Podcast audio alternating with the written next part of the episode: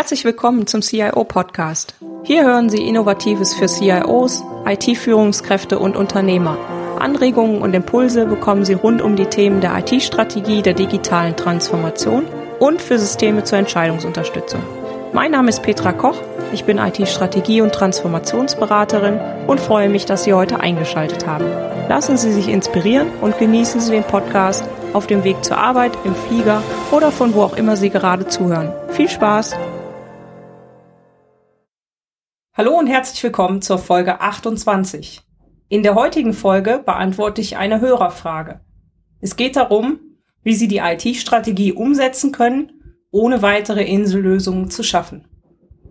Die Hörerfrage lautet, wie kann man die IT-Strategie mit einem starken Vernetzungsgedanken der IT-Architektur umsetzen und gleichzeitig den Betrieb aufrechthalten, ohne den Aufbau von Insellösungen weiter zu fördern. Zunächst mal vielen lieben Dank für die Frage, die ich natürlich gerne beantworte und ich denke, dieses Mal auch beantworte in Form eines Podcasts und nicht separat an Sie, weil dieses Thema sicherlich für viele sehr, sehr spannend ist und interessant ist. Und ähm, darauf möchte ich jetzt in diesem Podcast, dieser Folge heute mal genauer drauf eingehen. Zunächst mal impliziert ja die Frage, dass Sie die IT-Strategie bereits entwickelt haben und damit Ihre Zielrichtung schon klar ist. Also diese haben Sie bereits ermittelt. Und in dem Fall, wie ich das verstanden habe, soll die IT-Architektur modular gehalten werden und stark miteinander vernetzt sein. Ein weiteres Ziel ist, dass Sie Insellösungen abbauen wollen und nicht weiter fördern wollen.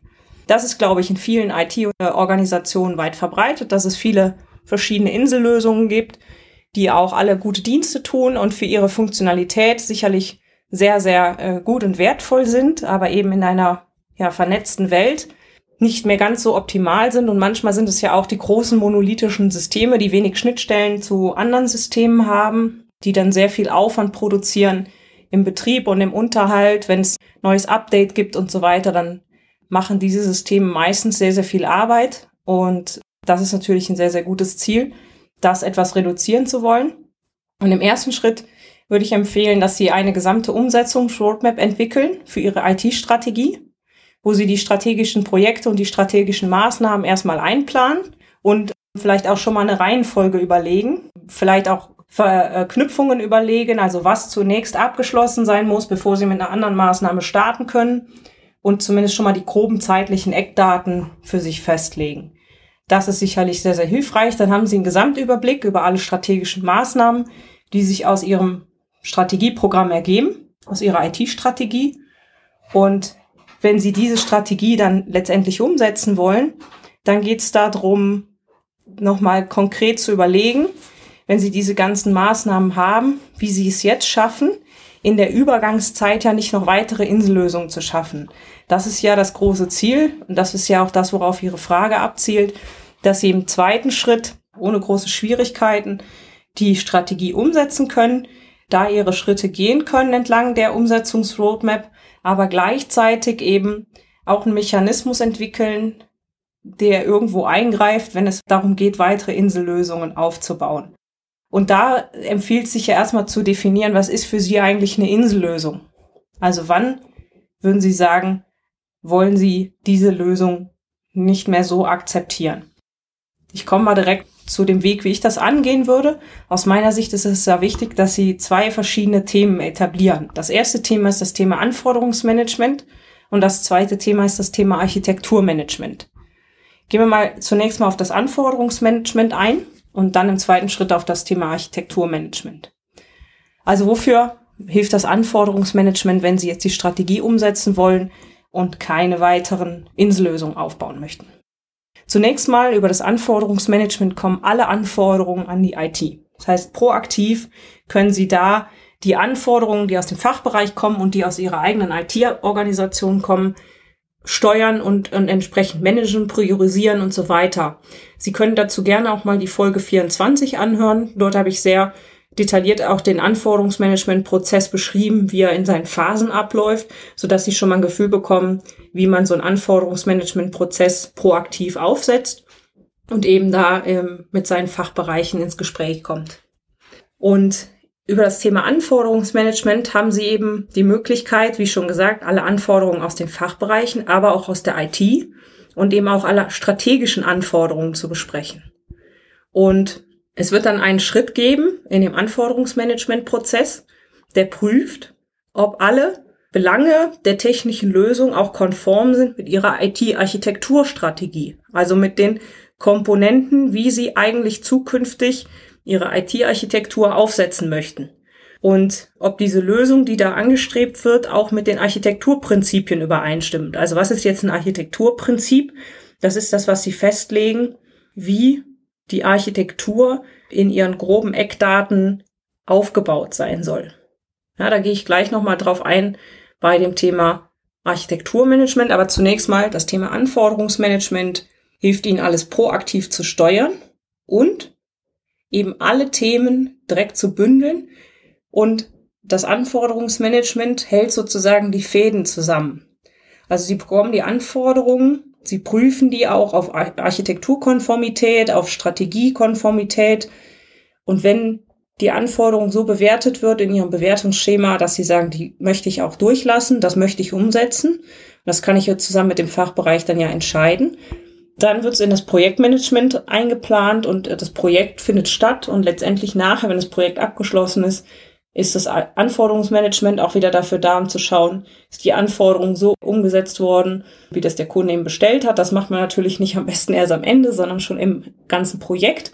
Da ist eben dann auch der entsprechende Architekt mit der technischen Architektur mit beschäftigt, aber eben auch der Anforderungsmanager, der genau diese Anforderungen dann auch mit begleitet.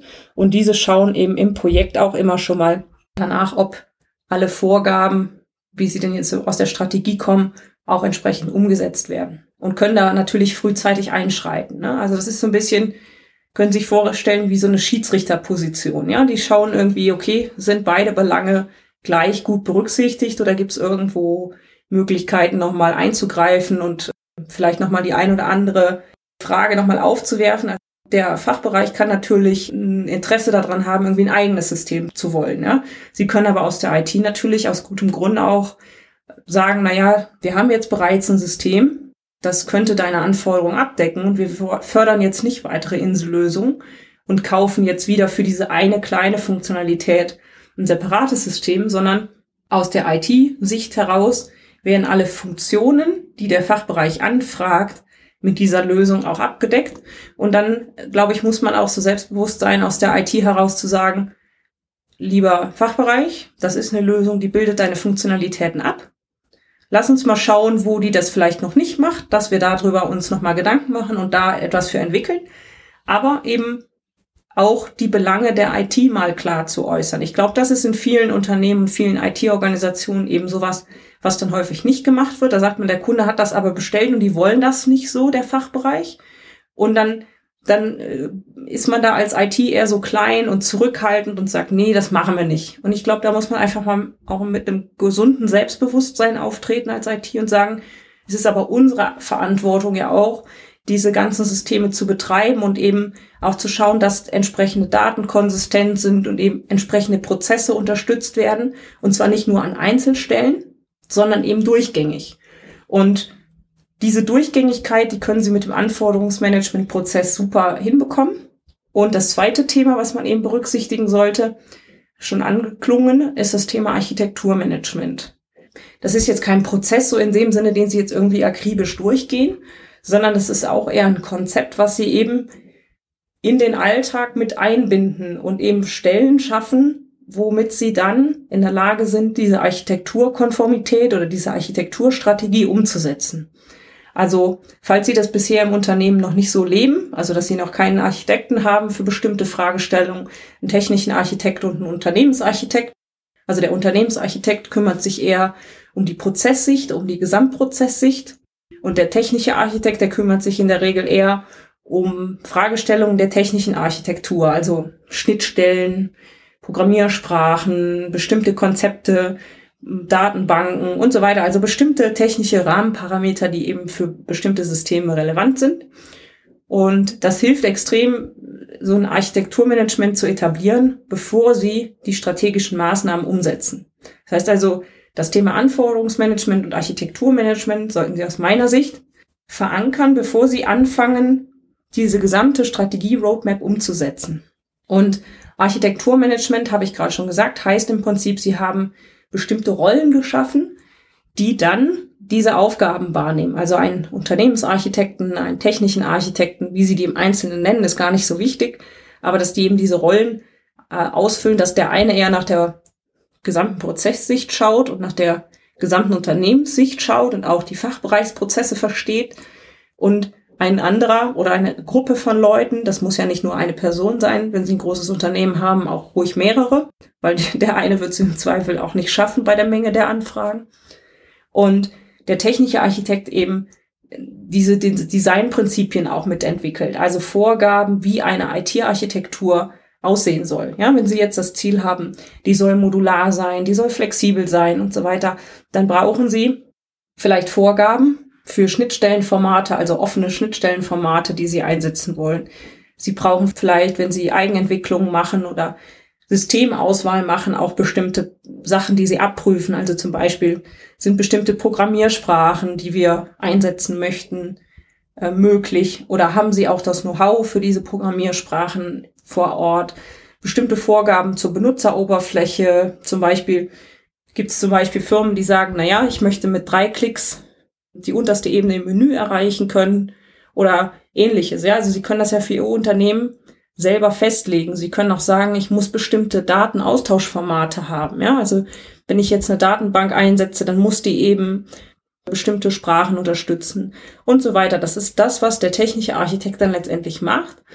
Und mit diesen Designprinzipien, mit diesen Vorgaben haben sie dann Rahmenparameter, wonach sie gucken können und eben halt diese Anforderungen, die dann ja dann über das Anforderungsmanagement reinkommen, immer wieder auf den Prüfstand stellen können und sagen können, Moment, ich prüfe diese Anforderungen, passt die zu unseren Designprinzipien, die wir im Architekturmanagement festgelegt haben.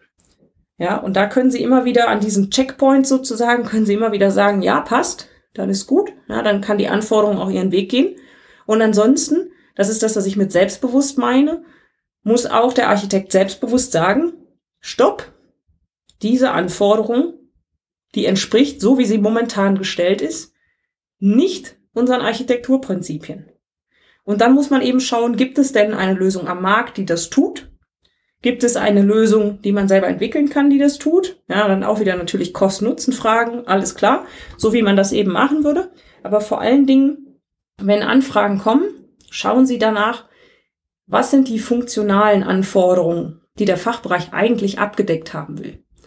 Ja, jeder kennt das, der in der IT gearbeitet hat. Da kommt der Fachbereich und sagt, wir hätten gerne die und die Lösung, kauf die mal. Lieber IT und führ uns die mal ein.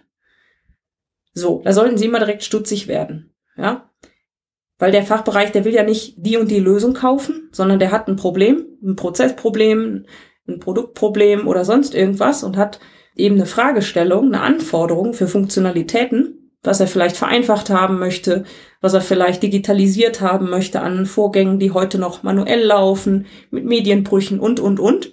Ja, wo er sagt, ja, das, das ist eigentlich meine funktionale Anforderung. Und diese funktionale Anforderung, die gilt es aus meiner Sicht rauszufinden und die dann zu bewerten und eben dafür die passende Lösung zu finden. Das heißt, auch wenn der Kunde schon oder der Fachbereich schon sagt, ich habe hier schon alles fertig, ne, liebe IT, brauchst nur noch bestellen, dann sollten alle Alarmglocken angehen, vor allen Dingen beim Anforderungsmanager. Und der sollte dann erstmal schauen, okay, lieber Fachbereich, wir gehen jetzt erstmal ins Gespräch und sagen jetzt erstmal, was möchtest du denn eigentlich fachlich wirklich haben? Was, wo drückt denn der Schuh? Und dann findet man raus, ah, dass es vielleicht doch gar nicht äh, nur dieses eine System gibt, was da in Frage kommt, sondern vielleicht gibt es eben mögliche Lösungen, die schon im Haus sind, oder es gibt eben andere Anbieter, die man sich auch noch anschauen kann und wo der Architekt eben, wenn es das noch nicht gibt, entsprechende Designprinzipien festlegen kann oder wenn er sie vorher schon erarbeitet hat, eben dann auch entsprechend umsetzen kann. Und auch da ist es, glaube ich, wichtig, dass immer so ein Gleichgewicht entsteht, dass der Architekt jetzt nicht irgendwie per se alles ablehnt, was vom Fachbereich kommt und der Fachbereich auch nicht per se immer sagt, na ja, es muss aber jetzt unbedingt diese eine Lösung sein, die dann die einzige Lösung für unser Problem ist. Ne? Weil da muss man eben schauen, dass man da ein bisschen vermittelt, vielleicht an der einen oder anderen Stelle und eben auch das Gespräch sucht und auch mal erklärt, was denn so eine Insellösung in der IT verursacht. Also auch mal dem Fachbereich erklärt, lieber Fachbereich, wenn du jetzt so eine Insellösung wieder machen willst, ne? Was kostet das denn jetzt in der IT? Ja, dann kommt er natürlich vielleicht wieder, ja, es kostet ja eh dasselbe, die Leute sind ja schon da.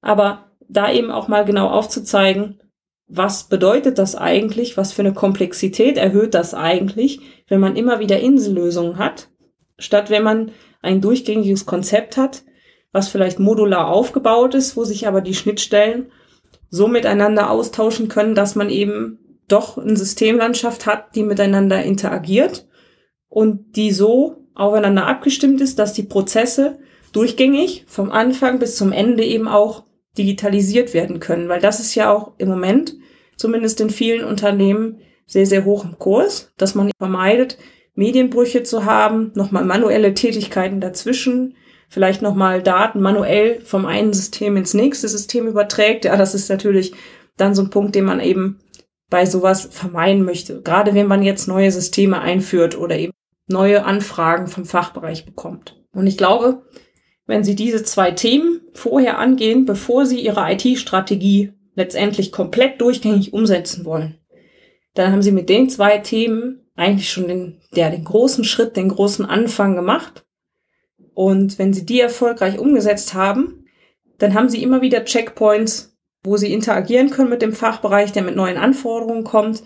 Und Sie haben vor allen Dingen ein Instrument, womit Sie auch Ihre strategischen Maßnahmen durchplanen können und eben die auch nochmal entsprechend eintakten können im Anforderungsmanagement und auch nochmal auf den Prüfstand stellen, was die Architektur betrifft, ob das denn alles wirklich so in ihre Landschaft passt. Und dann sollten Sie auch Ihre IT-Strategie über den Zeithorizont, die Sie sich gegeben haben, erfolgreich einsetzen können und umsetzen können und dann auch Ihre Zielsetzung mit der IT ein ganzes Stück näher kommen.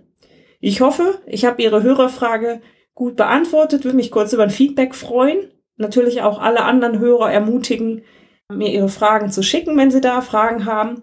Die beantworte ich entweder direkt persönlich oder eben auch in Form eines kleinen Podcasts, wenn es jetzt was ist, was denn doch sehr, sehr viele Hörer betrifft.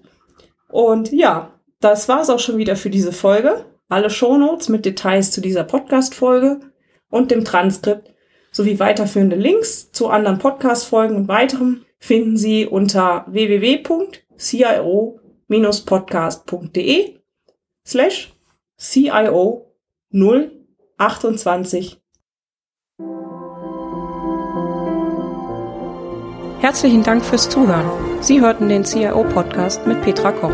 Wenn Ihnen der Podcast gefallen hat, freue ich mich über eine Bewertung bei iTunes. Sie helfen damit, den Podcast bekannter zu machen. Alle Shownotes zum Podcast finden Sie unter www.cio-podcast.de. Dankeschön und auf Wiederhören.